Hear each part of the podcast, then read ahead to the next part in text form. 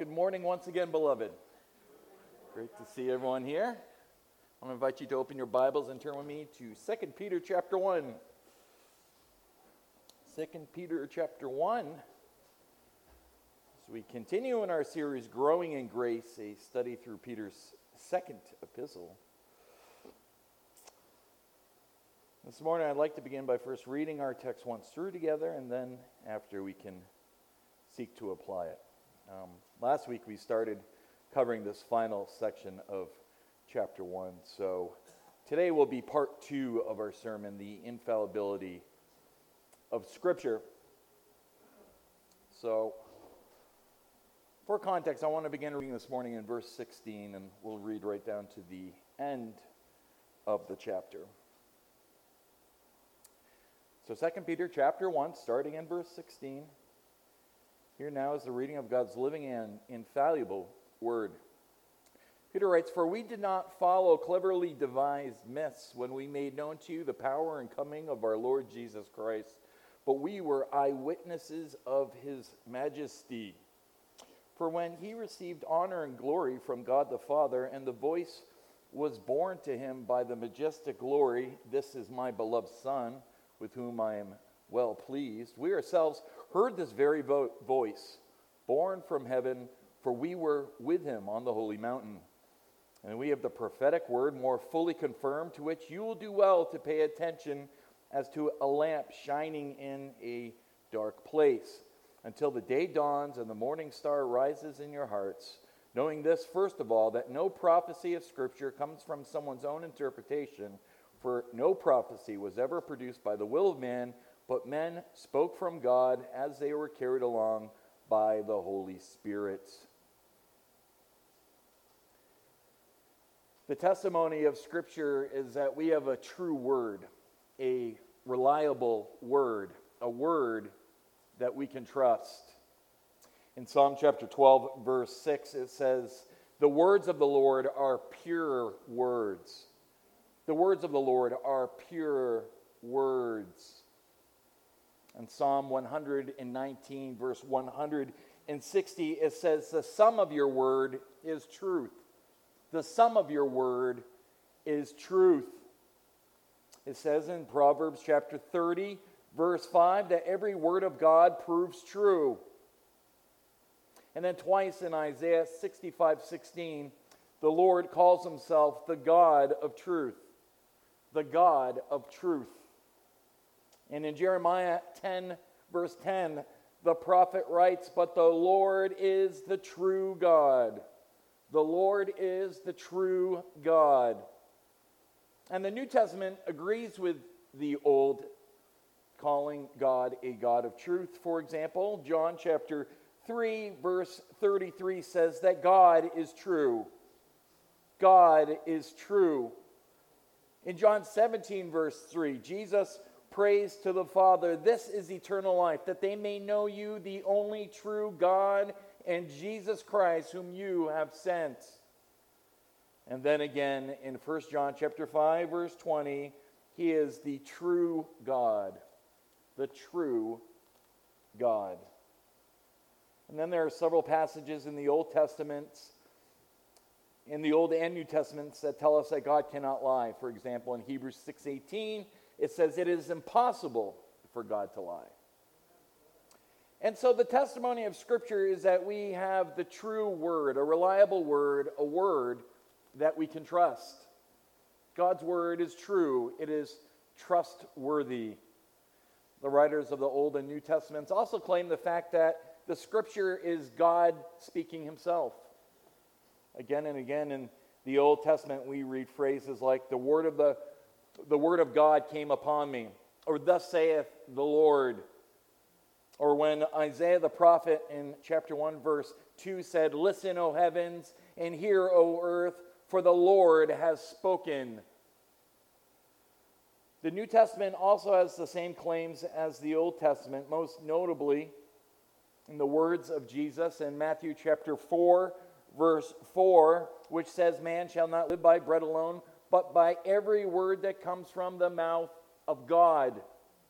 And in Matthew 5:18, not the smallest letter or stroke of a pen will by any means disappear from the law until everything is accomplished. And then in John 17, verse 17, in the high priestly prayer, Jesus prayed to the Father, Sanctify them in truth. Your word is truth. And then in 2 Timothy chapter 3, verse 16 through 17, Paul reminds us of Scripture's inspiration as he writes, All Scripture is breathed out by God and is profitable for teaching, for reproof, for, for correction, for training in righteousness, that the man of God may be complete and equipped for every good work. And so, over and over again, the scriptures remind us we have the true word, the very word of God. And that's precisely the message of the text before us today. Now, as I've mentioned um, going th- throughout this study, the audience to whom Peter writes to were being besieged by false teachers. They were first facing persecution outside of the church through tyranny and awful persecution, and they were facing it inside the church by these false teachers, these deceptive, these deceptive teachers. And one of the things these false teachers were trying to undermine was the church's trust in the scriptures. And so Peter writes this epistle in order to expose them. And in chapter 2, he does so in vivid detail. And we'll see that in the next couple of weeks. But it's not enough to merely know who they are, you have to defend yourself against what it is that they say.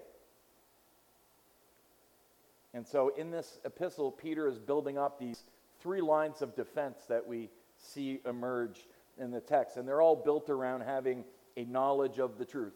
A knowledge of the truth. Remember, that was Paul's favorite term five or six times in the letters to the church. You must have a knowledge of the truth.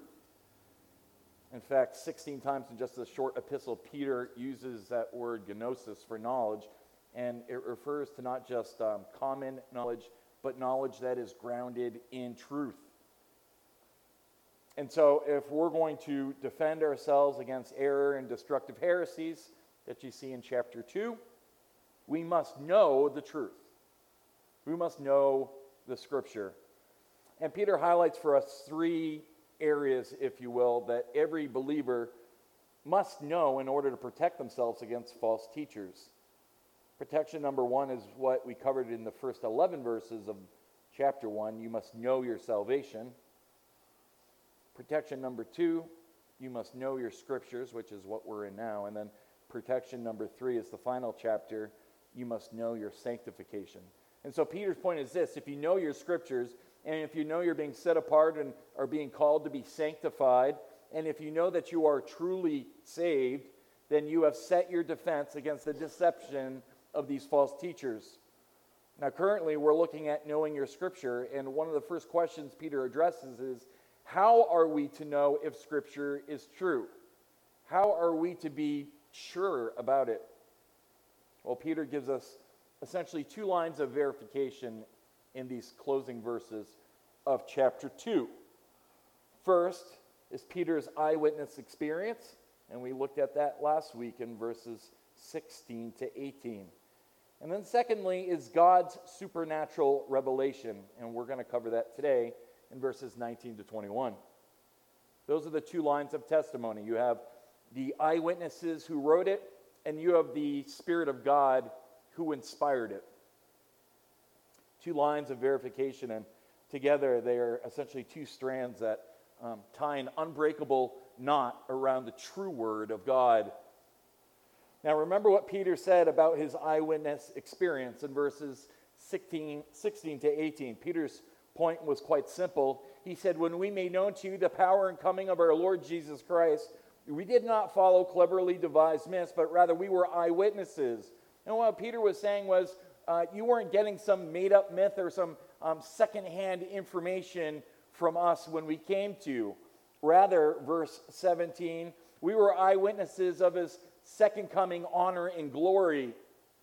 And in verse 18, for we ourselves heard this very voice, for we were with him on the holy mountain.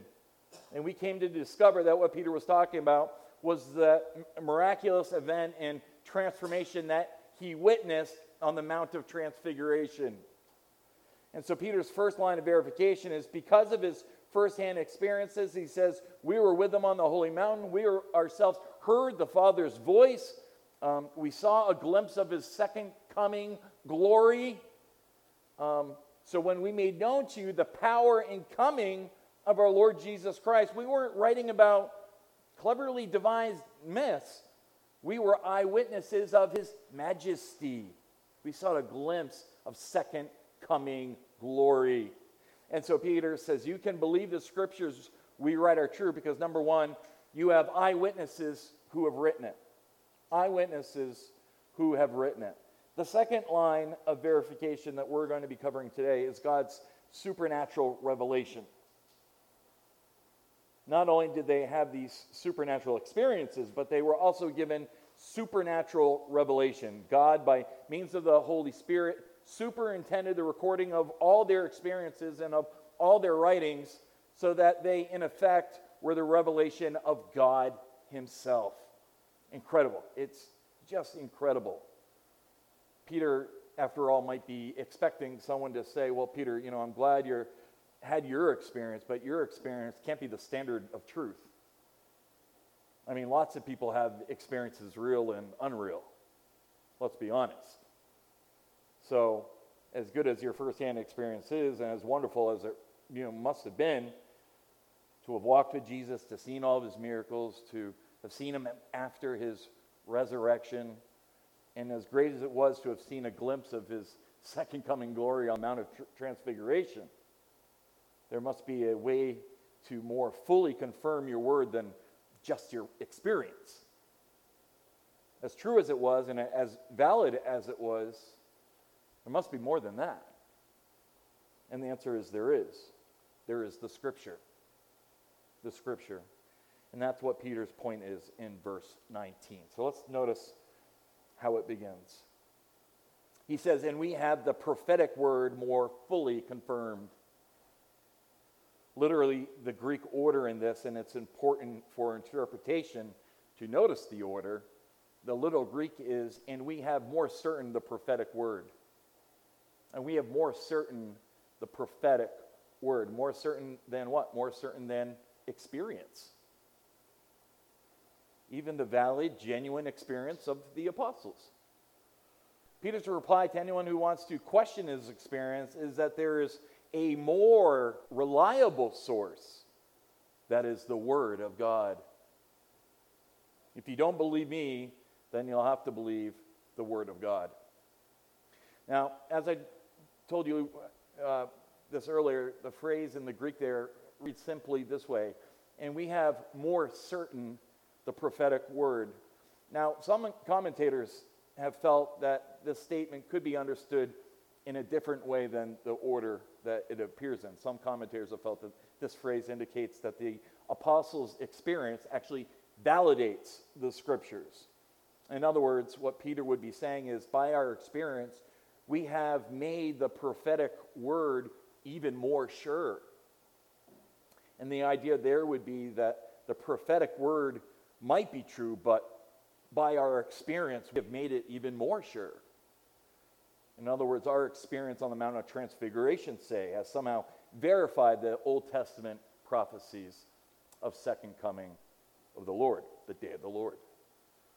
Now, that is a, a, certainly a possible meaning, but again, the, the literal interpretation of the text reads, and we have more certain the prophetic word. So while it is true that they saw Christ's majesty and that in seeing his majesty, they may have had in their own minds some confirmation of the Old Testament prophetic word. However, to say that their experience then made the prophetic scriptures more sure would be very strange statement to make. So that interpretation doesn't make any sense to me. But essentially, it would be saying, as strong as the Word of God is, there is something even stronger, and that is our experience. And now you've really turned the table and you have experience verifying revelation. All right? But quite to the contrary, God Himself has repeatedly emphasized, as we've seen the last two uh, weeks, that the word is inerrant, the word is infallible, and all sufficient source of truth. It never needs to be helped along or, or validated, as it were, by some um, human experience. And so I don't believe here God is elevating experience above his revelation. That's ridiculous. The purpose of verses 16 and 18 was not to show the greater source of truth is experience, but simply to show that the writers who wrote the New Testament and who spoke of Christ's coming did not follow cleverly devised myths that they had just invented in their heads, but they themselves were eyewitnesses. So Peter is saying that's the first line of evidence. But then he says in verse 19, and we have the prophetic word more fully confirmed. And the we here really refers to all of us. It's not the emphatic we in verse 18, which was speaking about um, Peter, James, and John on the Mount of Transfiguration, who were the witnesses. That was the first we. It's the uh, generic usage of it, we, um, that we see here, which is together, collectively, we have the prophetic word more fully confirmed. As reliable and helpful as Peter's experience was, the prophetic word of Scripture is more sure. That's the idea here. Listen to what Paul writes in Romans chapter 15, verse 8. He said, For I say that Christ has become a servant to the circumcision on behalf of the truth of God to confirm the promises given to the fathers.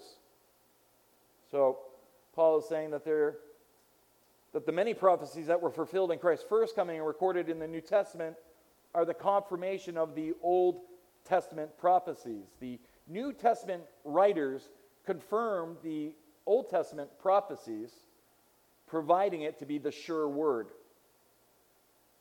They reaffirmed that indeed the second coming will come to pass.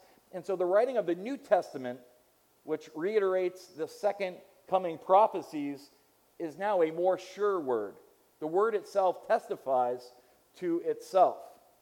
And that's even more sure than the experience of the apostles. In Romans 15, Paul is saying that Jesus came to the Jews as the um, perfect minister, fulfilling the Mosaic law entirely in his person and work. And he came first to the Jews. Why? To verify that God keeps his word and to confirm the Old Testament pledges of the Messiah's salvation and kingdom and future glory. Christ came and confirmed the truth of the Abrahamic covenant. Everything that the Old Testament said came true in the person and work of Christ. And in his blood, signaling that God kept his promise and that what the Father said was true. And then the New Testament writers wrote all about the second coming and they confirmed the prophecies of the Old Testament writers. And and so Peter says, We have the prophetic word more fully confirmed. Now, that phrase in verse 19, the prophetic word, is an expression in um, Peter's day which embraced the entire Old Testament.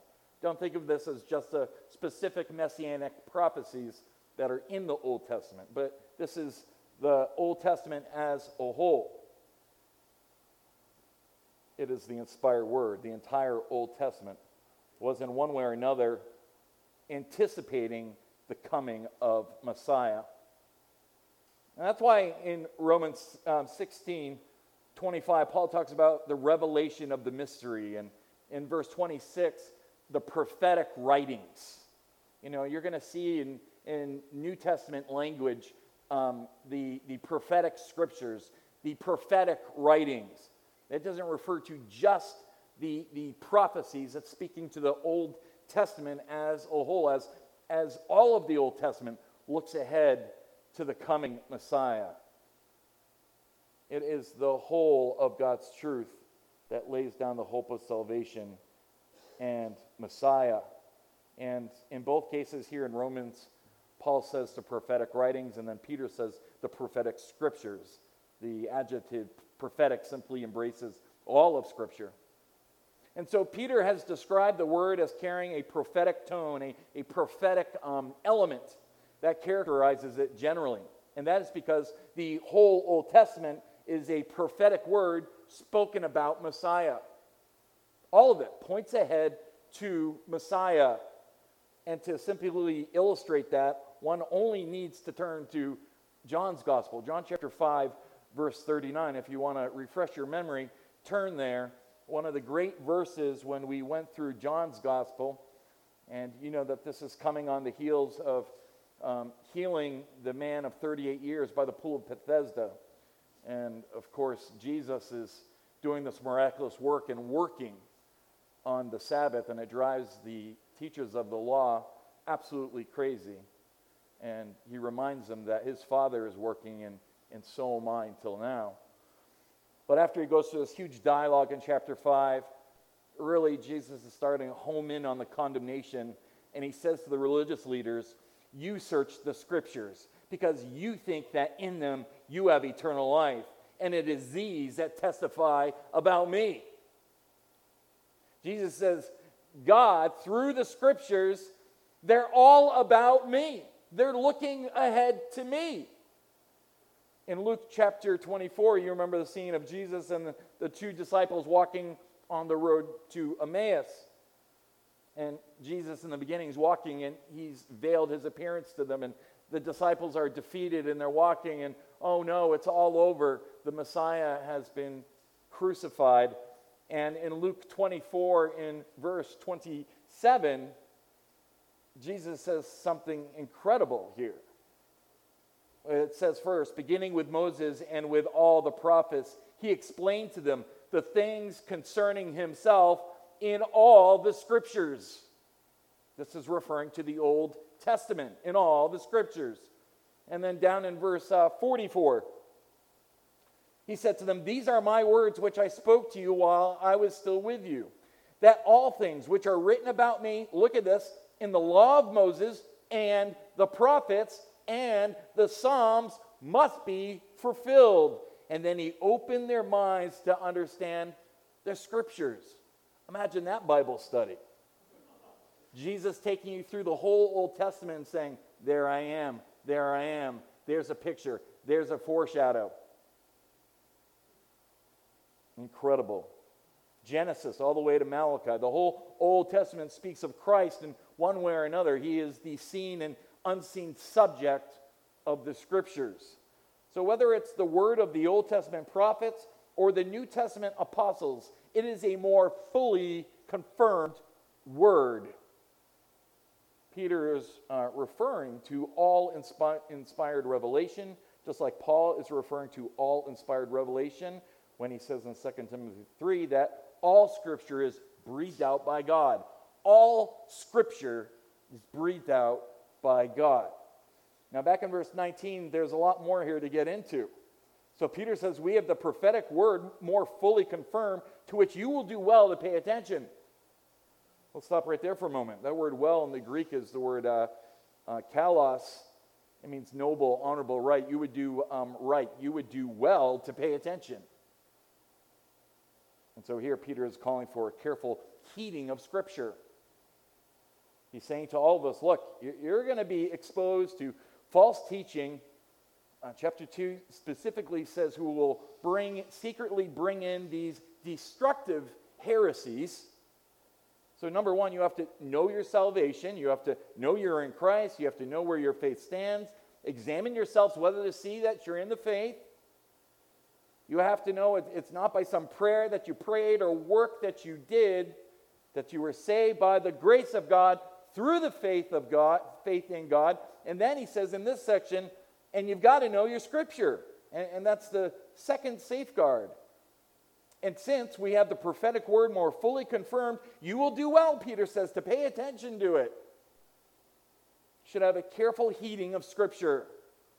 And then to make his point even more direct, he offers a, a, a beautiful metaphor in verse 19. He says, As to a lamp shining in a dark place. You know, if you lived in the first century, a lamp was a necessity as it lit your path on where you're walking, both inside and outside. And so it is with the Word of God as the light lights our path in this dark world.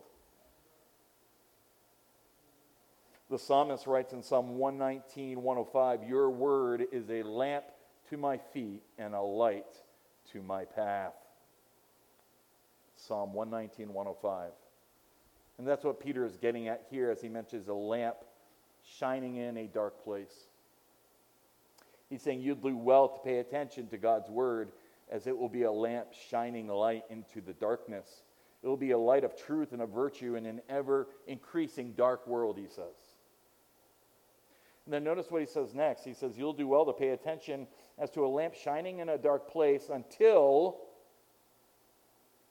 okay, until the day dawns and the morning star rises in your hearts. There is coming a dawning, beloved. A dawning. Now let's follow this beautiful thought all the way through. The lamp, we know, is the Word of God. So that means the lamp, the Word of God, isn't the sun. The sun bringing this dawn, the sun bringing this dawning then is Christ. Christ. But until the day dawns and the morning star rises in your hearts, we need the lamp. Until it until that happens. We need the lamp. We need the light of God's word. The lamp is God's truth shining his light and filling our hearts up in the meantime. Romans 13 12 says, The day is at hand. We've talked and looked at the scriptures many times on we're in the last days. We've been in the last days. And Christ's return is seen here in this text once again. And when he returns, he will totally destroy the darkness as the full blazing glory of his kingdom arrives and banishes the night into the lake of fire. He's throwing the whole thing in the lake of fire. But what's he mean there when he says, and the morning star rises in your hearts? Well, the morning star is the Greek, Greek word phosphorus, which you can guess we get phosphorus that shines in the darkness. It literally means um, light bringing. Light bringing. And when the day dawns, the morning star arises. Numbers 24 17, it says, The star shall come out of Jacob and indeed, that star Messiah will come, the Lord Jesus Christ. And then, all the way in the final book, the revelation of Jesus Christ. In Revelation 22 16, Jesus also says, I am the root and the offspring of David, the bright morning star. So, all the way back in the Pentateuch, it said Messiah would be a star, and then clear to the other end of Scripture, the very last book of the Bible, Jesus pronounces he would be the morning star. And then finally, notice the very end there, verse 19. It says, The morning star rises in your hearts. Now, what does that mean there, in your hearts? Um, is this some kind of a spiritual event? Is, is this kind of spiritualized? Um, isn't this talking about the return of Christ, the day of the Lord, the, the bringing of the kingdom, the day dawning? What does this heart reference mean? Well, I want to read to you a little section from John MacArthur's book. He wrote a possible meaning that I appreciated. He writes Christ will return in a blaze of physically visible, all encompassing light that will affect everyone for blessing or cursing. That's the day of the Lord. And change the millennial earth, eventually destroying the universe and replacing it with new heavens and the new earth. The reference to the hearts indicates his return will also transform believers into perfect, right, perfect reflections of the truth and righteousness of Christ and make them into the image of his glory. At his second coming, Christ will replace the perfect temporal revelation of Scripture with the perfect eternal revelation of his person. He will fulfill the written word and write it forever on the hearts of his glorified saints. End quote. I like that. I think that's a, a good description of what Peter might be referring to here as the day dawns and the morning star rises in your hearts. Now, as we come to these final verses in chapter 1, Peter continues his emphasis on the importance of Scripture, but here he has a caution for us. Um, let me just read these first, uh, these final two verses together again with you, and then after we can go through them.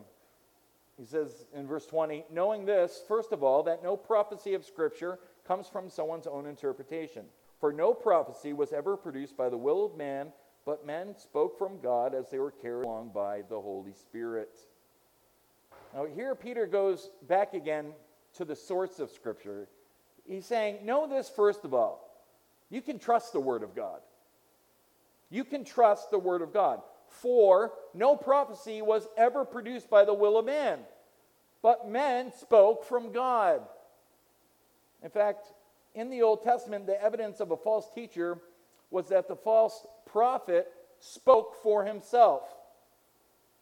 He spoke his own words. He, he made up his own revelations, and he did not speak for God.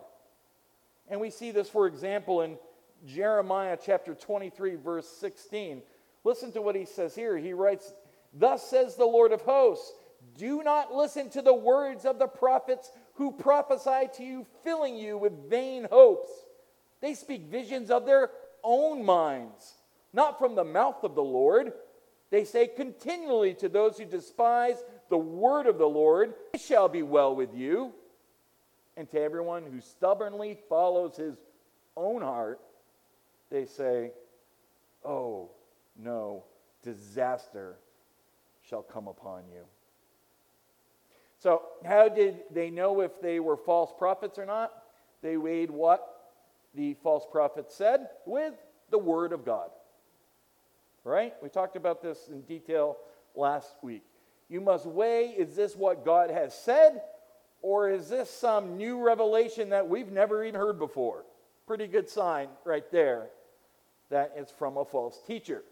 We must always weigh man's word, especially including your pastor to what God has said. It's your responsibility to confront me if I'm saying something against the Word of God. And I would expect that, and I would certainly appreciate it. If it's not line with God's Word, they're a false teacher. They're a false teacher. A few verses later in Jeremiah 23 21, God says, I did not send the prophets, yet they ran. I did not speak to them, yet they prophesied. But if they had stood in my counsel, then they would have proclaimed my words to the people. And they would have turned them from their evil ways and from the evil of their deeds. And then down in verse 25, I have heard what the prophets have said, who prophesy lies in my name, saying, I have dreamed, I have dreamed. That's a real popular thing today. Oh, I, I, I had a dream, I had a vision. How long shall there be lies in the hearts of the prophets who prophesy lies and who prophesy the deceit of their own hearts? Don't be deceived, beloved. Don't be deceived. God's warning is this there are many false prophets who don't speak for me, they speak for themselves. Don't listen to them. Their message is not my message. So Peter says, Look, the writers of Scripture are not like those prophets. The writers of Scripture speak for God. So he starts verse 20 this way Know this, first of all. This is point number one. If you're, you're going to be confident about Scripture, the first thing that you have to know is this that no prophecy of Scripture comes from someone's own interpretation. The false prophet spoke of his own things, but no prophecy of God's truth comes from someone's own um, epilusis. This word epilusis is translated here interpretation, and I think it's kind of unfortunate translation that makes people think that it's talking about how you interpret Scripture when it's really talking about the source of Scripture. The word means a releasing or an explanation. But the problem is, he's not talking about how you interpret Scripture. He's talking about where it came from, how it originated, what its source was. And so the idea is this if you're going to trust the lamp that, that lights the, the dark places, know this first and foremost that no prophecy of Scripture ever comes from a human source.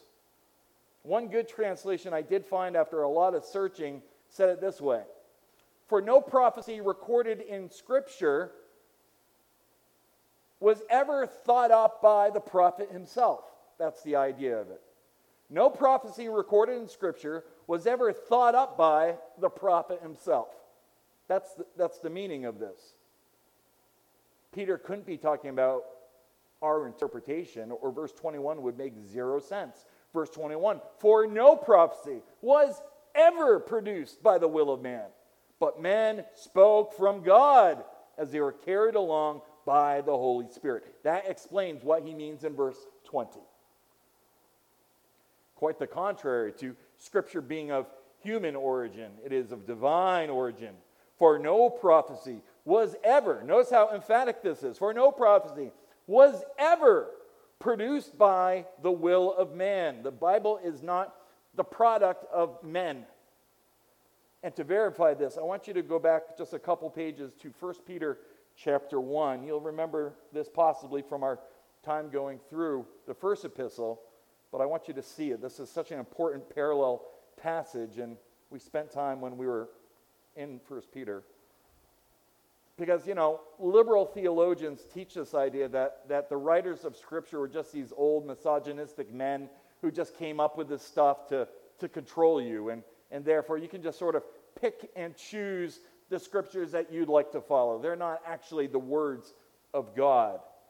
Well, ask yourself that question after reading this passage. 1 Peter chapter 1, verse 10, Peter writes, As to this salvation, and remember the first um, nine or ten verses were talking about this glorious salvation that we had in Christ. Um, as to this salvation, he says, the prophets who prophesied of the grace that would come to you, look at this, made careful searches and inquiries, seeking to know, number one, what person or time the Spirit of Christ within them was indicating as he predicted the sufferings of Christ and the glories to follow. This is, this is incredible insight into the mystery of divine inspiration. Ask yourself, what in the world that could possibly mean if these men were inventing their own prophecies? How could they be searching and inquiring their own made up stories to find out what they meant? That, means makes no sense. They just made it up. They would have just made up what it meant. But it was the Spirit of Christ within them that predicted these things. So, for example, just imagine um, Isaiah the prophet as he's written the 53rd chapter. And he finishes the chapter, he puts the pen down. He began to make careful searches and inquiries. In other words, he was carefully poring over all the scriptures, including the scriptures he wrote, seeking to know what person? Who is this? Who is the Messiah? And the time. When will Messiah come? He wrote the thing. But he's seeking to know what person or time the Spirit of Christ was indicating as he predicted the sufferings, the cross of Christ, and the glories to follow the resurrection, the return of Christ, the reign of the kingdom. It's, you know, five, six, seven hundred years before Messiah even comes. And he's writing these scriptures down and he's seeking to know what person, who will this Messiah be, and, and, and what, when will be the time of his coming? So the prophets, they were writing these things, but they were inquiring, seeking to know what does this all mean? From Moses to Malachi. Incredible. And so, even though God has revealed to them the redemptive deliverer and the future coming of Messiah, they can see that, and the grace that would come to them, they could see that. They couldn't understand all of the details. So, they made careful searches and inquiries, seeking to understand what person or time they were writing about. This is incredible. Such an incredible look into the mystery of divine inspiration in Scripture. So, back to 2 Peter, uh, what's he's saying here then? He's saying in verse 20, Know this first of all, that no prophecy of Scripture ever came by some act of the human will. Just the opposite, verse 21. But men, alla is the word for but, it means, but on the other hand, men spoke from God as they were carried along by the Holy Spirit. Notice also, it notes here that every author of all 66 books in the Bible were called men. And all of those men were carried along by the Holy Spirit.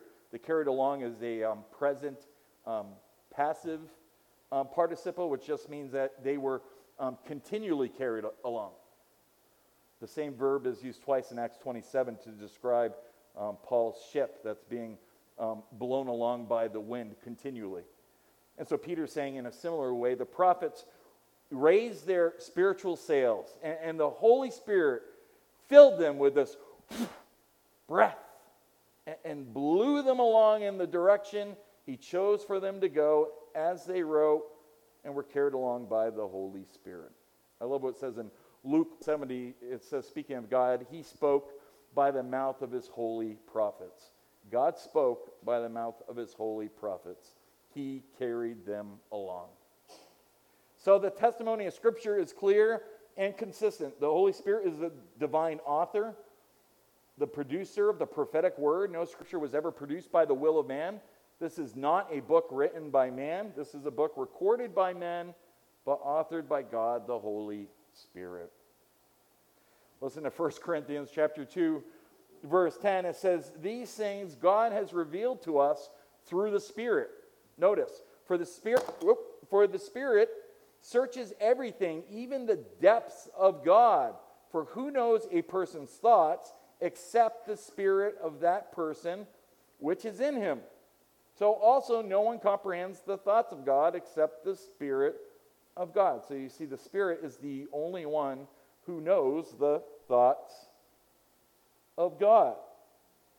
So the Holy Spirit inspired the writers and carried them along as they wrote the Word of God. And yet, these were mere men. These were, these were men. They weren't lifeless pens. They weren't being zapped and just carried along, and they had no idea what happened to them. Linguistic uh, people who know that sort of thing can, can tell the tendencies of, of certain writers, but Scripture is very clear. Um, they haven't come up on this on their own. This is God breathed Scripture, all Scripture, breathed out by God. Breathed out by God. So they were not passive, they were active in this, but the Holy Spirit, through them, breathed out God's flawless and infallible word. And that is why, beloved, we have a more sure word. We have a more sure word. We can trust the word and why we have this lamp shining in a dark place. And it's going to be our light until the morning star rises. This is the gift of God. One of the many gifts He gives His people God's Word. Our God isn't silent, our God has spoken. And He's spoken through history, and it is recorded for us in Scripture.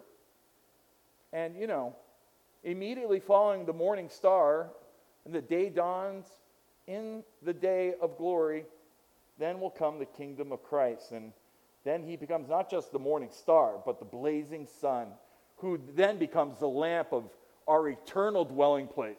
No more need for the sun. He'll light up the, the whole place for God's people. And when he appears, scripture says, we will be like him because we will see him just as he is. But until that blazing light dissipates all the darkness. Peter says, Beloved, you would do well. You would do well to pay attention to the lamp, as it will shine a light to your path in this dark place. For if you're going to stand against error, beloved, you must know your salvation and you must know the scriptures. You must know the scriptures. In fact, just to close, Ephesians 6:17 reminds us to stand firm if you want to withstand the, the day of evil. Earlier it talks about putting on the whole armor of God. And then at the end he says, take the helmet of salvation. And that could be symbolized as your assurance. Not just protection, not just protecting your mind, but assurance, a confidence in the work Christ has accomplished on the cross to save you, to pay the penalty of your sin and death. And then he says, and the sword of the Spirit, which is what? The Word of God, the lamp. The lamp. Praying at all times in the Spirit, with all prayer and supplication, and to that end, keep alert with all perseverance, making supplication for all the saints. Beloved, we are commanded to stand firm. Just because you're saved, don't be deceived into thinking evil isn't crouching at your door, ain't coming after your family, isn't trying to destroy your marriage. Be sober minded, be watchful. Your adversary, the devil, prowls around like a roaring lion seeking someone to devour. Scripture says, resist him firm in your faith. Firm in your faith. You know, if Satan can't have your soul, he wants to render you fruitless for the kingdom of God. He wants to trip you up just enough to, to ruin your testimony, to make you a fool, to make you a lousy witness for the kingdom of God. Hate what is evil, cling to what is good, the Bible says. Hold fast to Christ and have his word written on your hearts. If you're struggling today um, for any reason in your walk of faith or, or something is going on in your life, I want to encourage you. You can come forward for prayers or stay after with Sister Elizabeth or with any one of us. We would be happy to pray with you. And at this time, I want to invite you to please stand as we praise our Lord. He is our living hope. Thank you, and Lord bless you.